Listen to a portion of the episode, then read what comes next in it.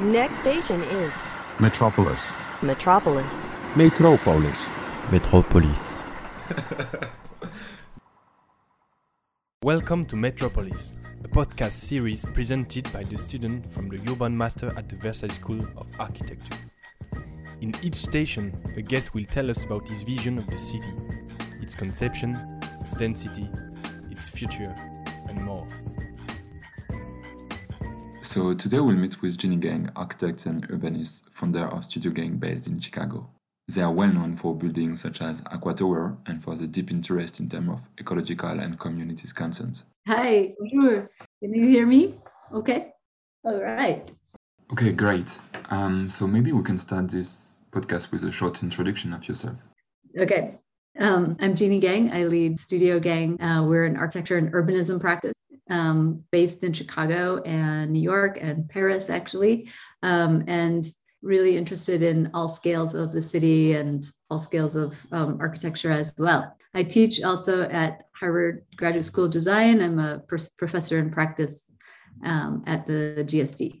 If we jump to our subjects and we start with a fundamental question, which is what is for you a city, its aims, and what is a city today? Yeah the city for, for me the city is really always about how people can come together um, and it's the coming together not only of people but of goods and services and um, it's a way of creating connections between people um, and humans have done it for a long time.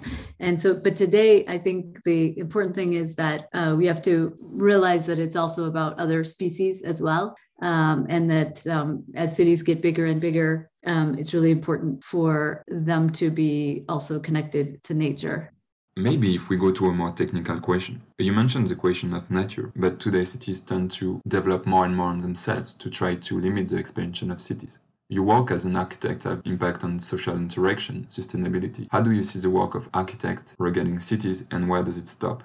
Uh, well, I think when we think about cities today, I, I also think it's really um, the work of architects should go beyond maybe just thinking of a building standing on its own and think of it as part of a network, part of a, a bigger ecology um, that can bring people together, but also connect people to um, nature and and as well other buildings. So uh, oftentimes with our work i start with um, looking outside of the site you know out further out further field outside the site and try to understand what the community is like what the ecology is like what are you know what are the important i would call assets of the the area. Um, and all of that is you know b- before even starting to design a building um, it needs to really be connected. And um, i think today, I mean, when you put a building into a site, it's a very it's a kind of a political act you know that it it changes things. It changes uh, lots of things about the environment but it also um, is changing the neighborhood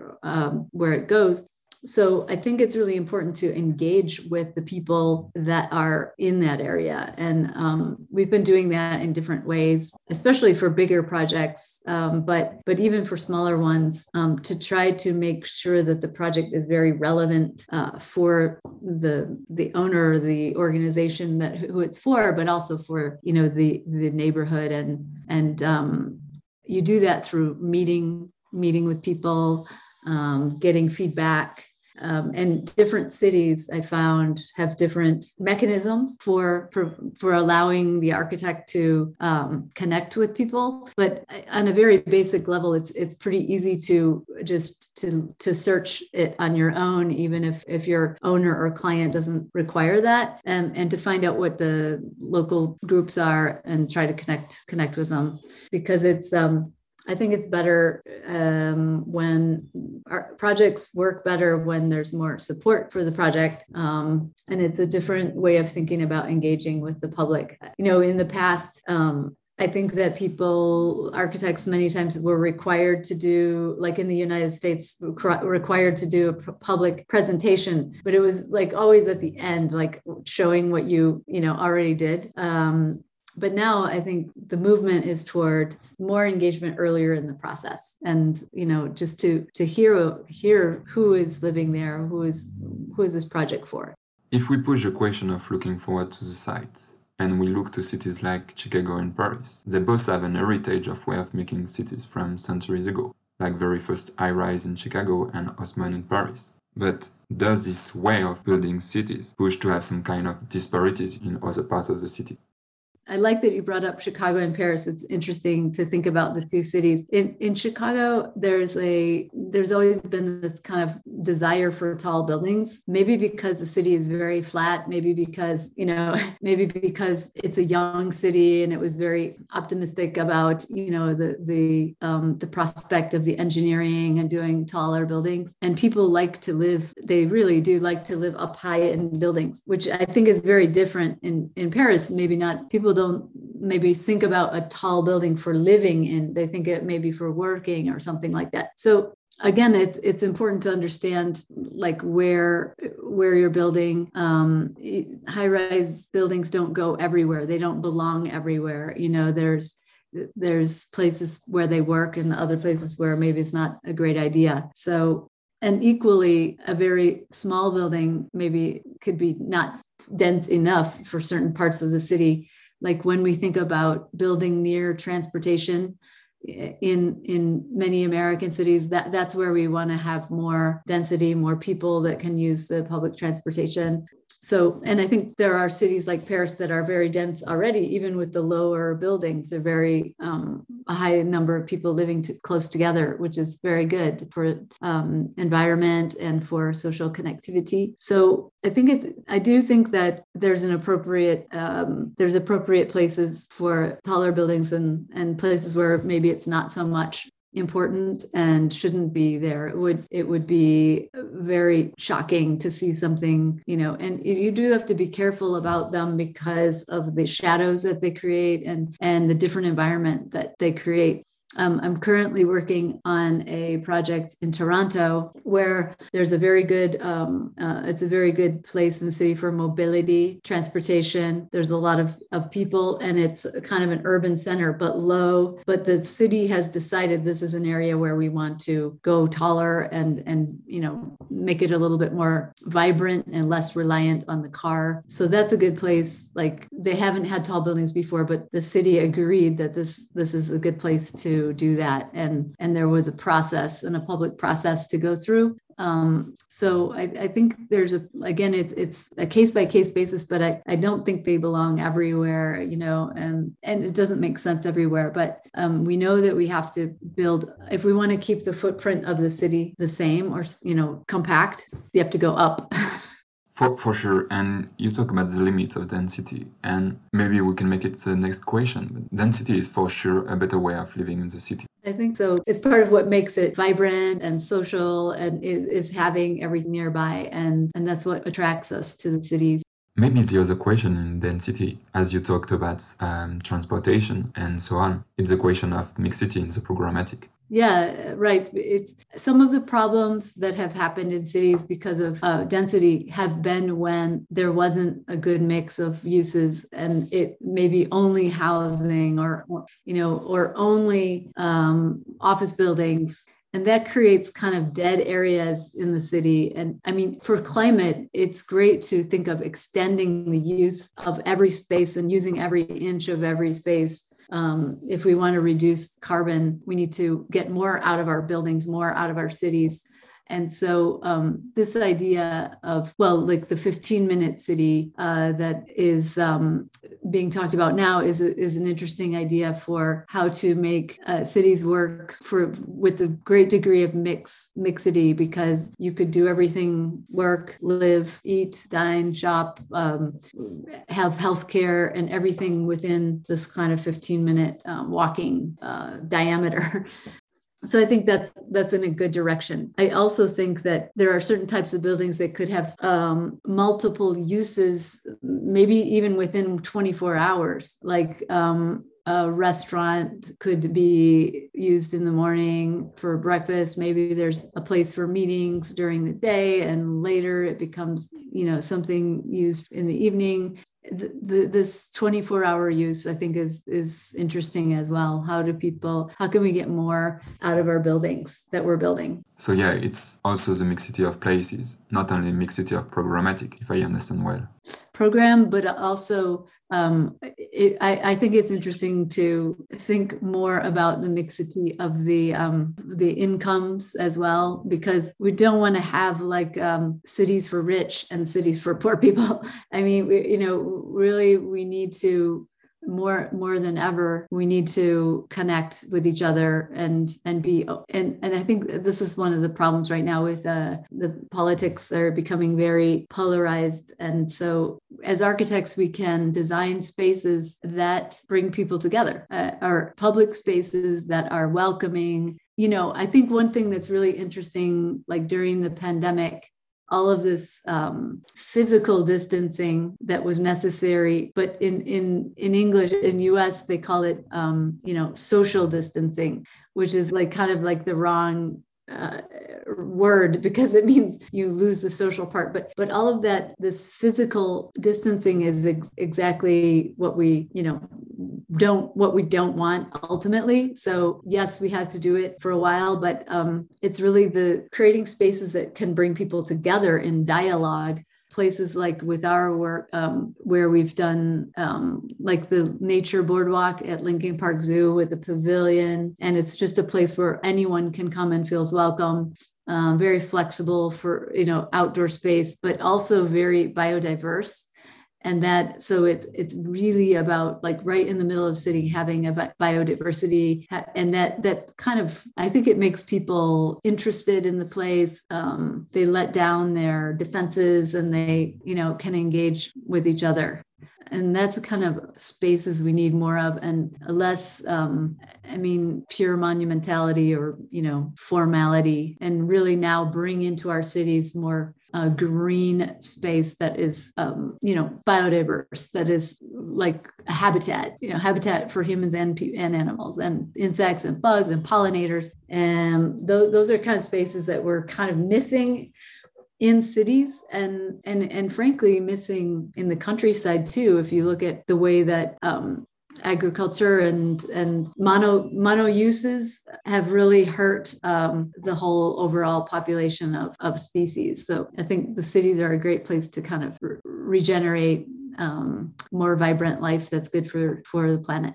If we jump to the question of communities, um, maybe we can define the differences in between social concern and communities. When we talk about social concerns, like as you know, in the past, as architects did, like um, maybe decide to build social housing or something like that, it's it's very much. I mean, it's more of an elitist um, attitude about it. And so, but the idea of community, and I realize it doesn't really translate perfectly into French, this idea is really where community members are empowered to engage with the architect, to share ideas. And it, it's not like, I mean, these are people like if you're de- designing um, housing, maybe it's about really talking with people who might be living there or advocates for housing and learning really what are the challenges and I think in the past, you know, architects have been much more um, like they have an idea and they think that it's good and they have good intentions, but it's not really engaged with the actual community that's going to be living there. So I think that's important. I always personally, I gain a lot of understanding from listening to communities um, what are their concerns? It doesn't mean that they're going to draw the building. You still are the architect and you still have to design it but it's it will you keep things in mind that like for example um, in some communities you have multi-generational living together. Uh, and even people like let's say um, friends if we're a family who is um, let's say an immigrant family they might have distant relatives that come and stay with them for a while. So it's it's like a different family dynamic than you know this narrow idea of what we have as a family.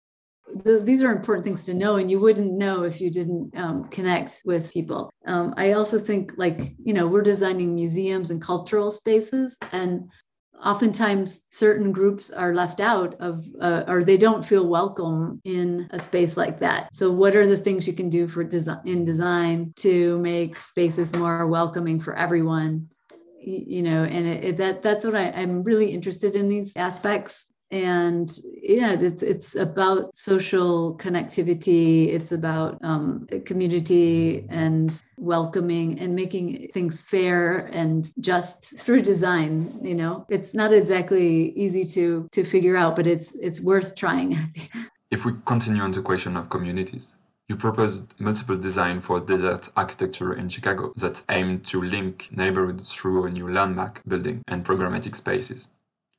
How this proposition of new services to neighborhood tend to create kind of a more bonding community? I think that architects are really good at at visualizing um, information and data and and and also you know what the problem might be. Like I, I, can give an example in Chicago. We did some research and work on the Chicago River, which is um, it's not like the Seine where you know where it is.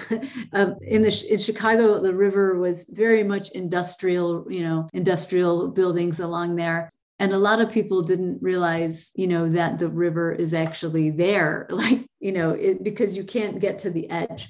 And there's also a lot of issues about the, the quality of the water and things like that. So when we did this research together with not-for-profit groups that are for the environment we we realized that in order for people to care about the river in order for the community to care about it and let's say advocate for using it it means that you have to give access. They have to be able to use it to be able to care about it. And so even though the river was not totally clean or you know eh, the, the idea was to to bring architecture projects like a boathouse was was the one that we did to give people access. We're the architects so we we didn't you know we we basically we pitched the idea of this access to the mayor to the, the people and they together we everyone made it happen so i think so in that sense what the architect is more like an advocate you know in favor of something not only waiting for the you know competition or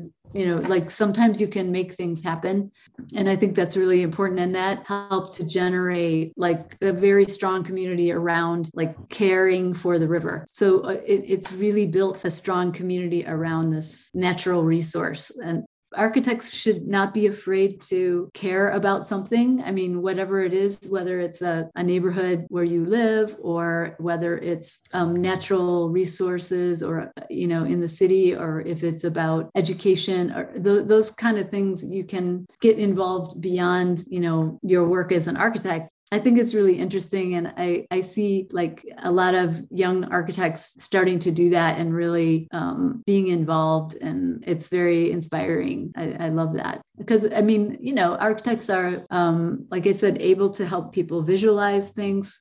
It's a very good education to have if you want to make a difference in, in the city. If we keep the question of social concern and we link it with the question of ecology, I mean, you talk about it a little bit before but cities nowadays are more and more concerned regarding ecology. And it is with all its advantage and what we have said, also a way of creating social interaction through a social concern, actually.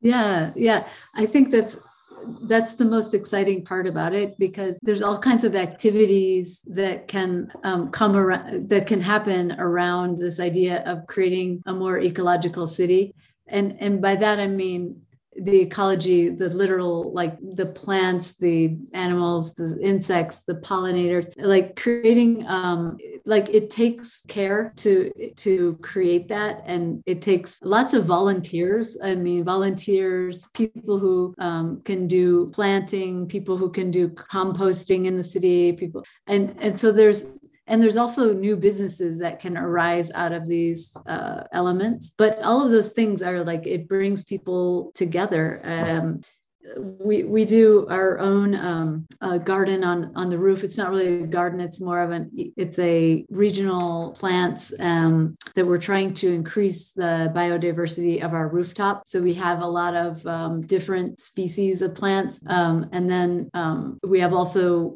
and we measure this every every year, like to see how it's doing. But we also added you know bees, and then just more and more things. Uh, we have a recording for bats bats to to um, to see if the you know what the colony of bats are doing there. So we're working together with researchers um, who look at urban wildlife, and we're using our rooftop as an experimental place for studying that. And it's really fun because you know, when it's time to get the honey, it's like something our whole studio does together. Or we invite over, um, there's a neighborhood elementary school, and the children have come over to our rooftop. And so it's like a way to do things together. And um, and we're also trying to um, you know help other people in our neighborhood to create their rooftops. And i'm just you know my dream is like that this, these one day all of these rooftops will be just connected right as a part of an ecosystem in, in the sky in the city because you have you know the ground is pretty occupied in a city so it's it's harder to do it. So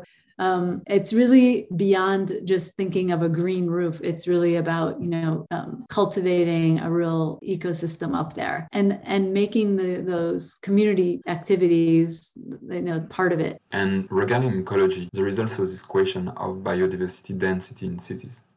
I mean, we, we've seen with your rooftop um, the question of how biodiversity can increase social interaction, but there is also the question of how biodiversity can be increased and I was wondering if you made studies or already done projects that aims to increase this question of biodiversity density in cities. First, the um, are you talking for future projects or things that we've already done? Because one project we've already completed and have been watching it um, over the years is the um, board boardwalk at uh, nature boardwalk at Lincoln Park Zoo. It's so there's like a there's a zoo, but then there's this park area with no cages, right? So it um, and and we want we we did some very uh, we changed this. One park I always think of in, in Paris is um, Buttes Chaumont and how it's it's kind of like Disney World in a way because it's like you know it looks natural but it could actually be much more biodiverse. Like, for example, the water, the pond there is very shallow. So, you know, a lot of things can't live in it and it there's hard edges. So, just with a few changes, you can start to create a habitat for many more types of species. So, in our project at Lincoln Park Zoo, we we dug out the water, the pond, it, and made it much deeper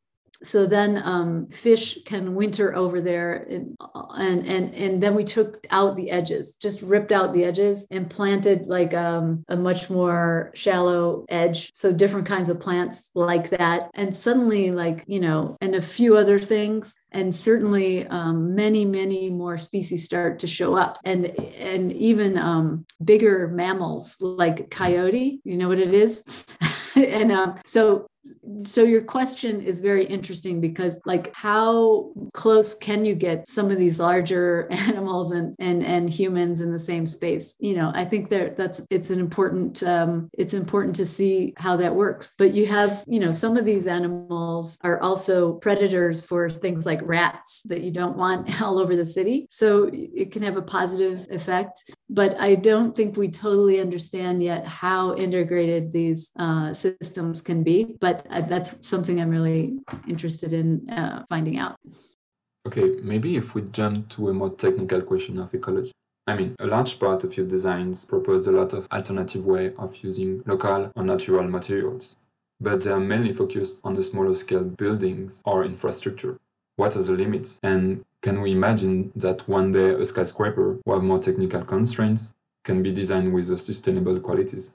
Well, I think there's a lot of really exciting research happening right now. Um, I mean, one of the things, concrete is a material that has a, a, lot of carbon emissions, right? But that there is a lot of progress. Concrete is just, it's a good building material. So if we can make the concrete less emi- emitting, that would be really great. So it doesn't necessarily have to be only um, biomaterials but also work on the existing materials we have and make them less carbon intensive. So what what people are looking at now is drastically reducing the amount of cement in the concrete. So it would still be a fluid material that becomes hard, but which is good because it's a barrier for sound and it's very strong um, but it would really improve the um, the effect of it. So that's work that's going on. It's you know not necessarily available just yet, but I think all of our materials need to be improved. I mean, even wood, like for example, in the states, there's a lot of buildings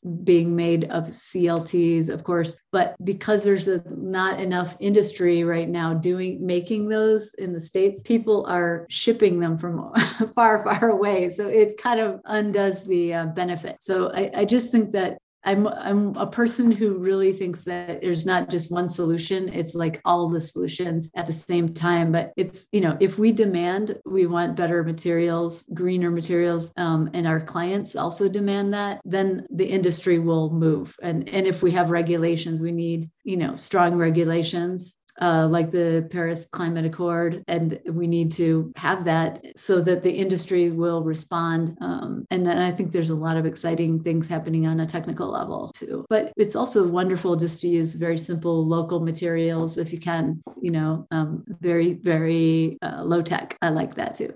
Yeah, yeah, for sure. And I mean, we often perceive materials as only a matter of carbon footprint but we often, even for sustainable materials, lost the idea that where, where does it come from? Far, far away, all right.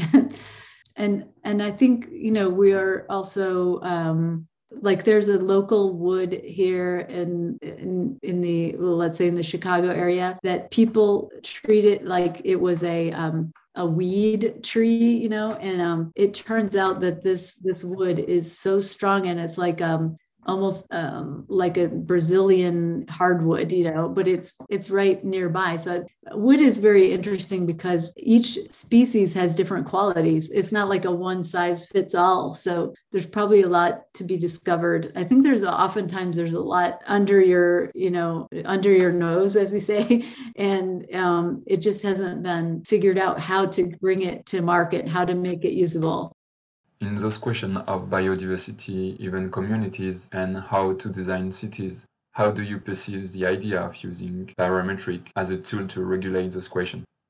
Um, that that's interesting because I haven't really thought about uh, pairing the idea of um, parametrics with um, biodiversity because you know but i guess in some respects it's possible well what we've done i mean I, I think more about data because um, we have to understand what works. So it's really important to go back and look at what you've done and to measure it, right? So, um, so with the Urban Wildlife Institute, for example, we are tracking um, the numbers of species and the, and putting different devices in the environment to measure. Now, the latest thing we're looking at is um, air quality, and can this biodiverse rooftop, for example, have a positive impact on air quality? Which is really important in cities. And um, you find that in many areas in the city that are struggling with, you know, economically, and the, those areas are oftentimes where the pollutants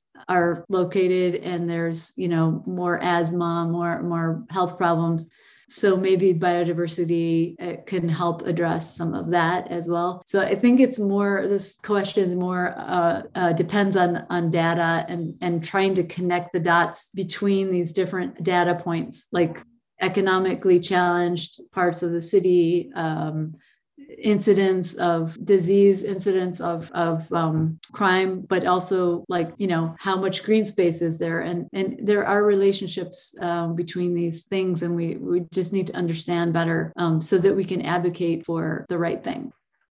Okay, it's a lot of input, and maybe we will make this one our last question. How do you see cities in the future? I think the city will um, be greener, and I think the city will be um, cleaner. Um, and I, I, another very important aspect is um, sound. And I think that um, the, you know one of the problems right now in city is just the the level of sound. It's too much, and I can see. So you can tell I have an optimistic attitude but I do think that they will be um, quieter in the future. Um, and um, the biggest, hardest thing is the making the city more equitable, and that that's um, what we need to work on probably the most right now. I I, I think um, I would love it to see that uh, the city has more mixed mixed income, mixed mixity in use, and um, and so yeah, let's let's try to make that happen. Well, I think it's a very good ending point, and I want to thank you again for all your thoughts and your knowledge on those subjects. It was a very pleasant moment. okay, no, my pleasure. Very fun to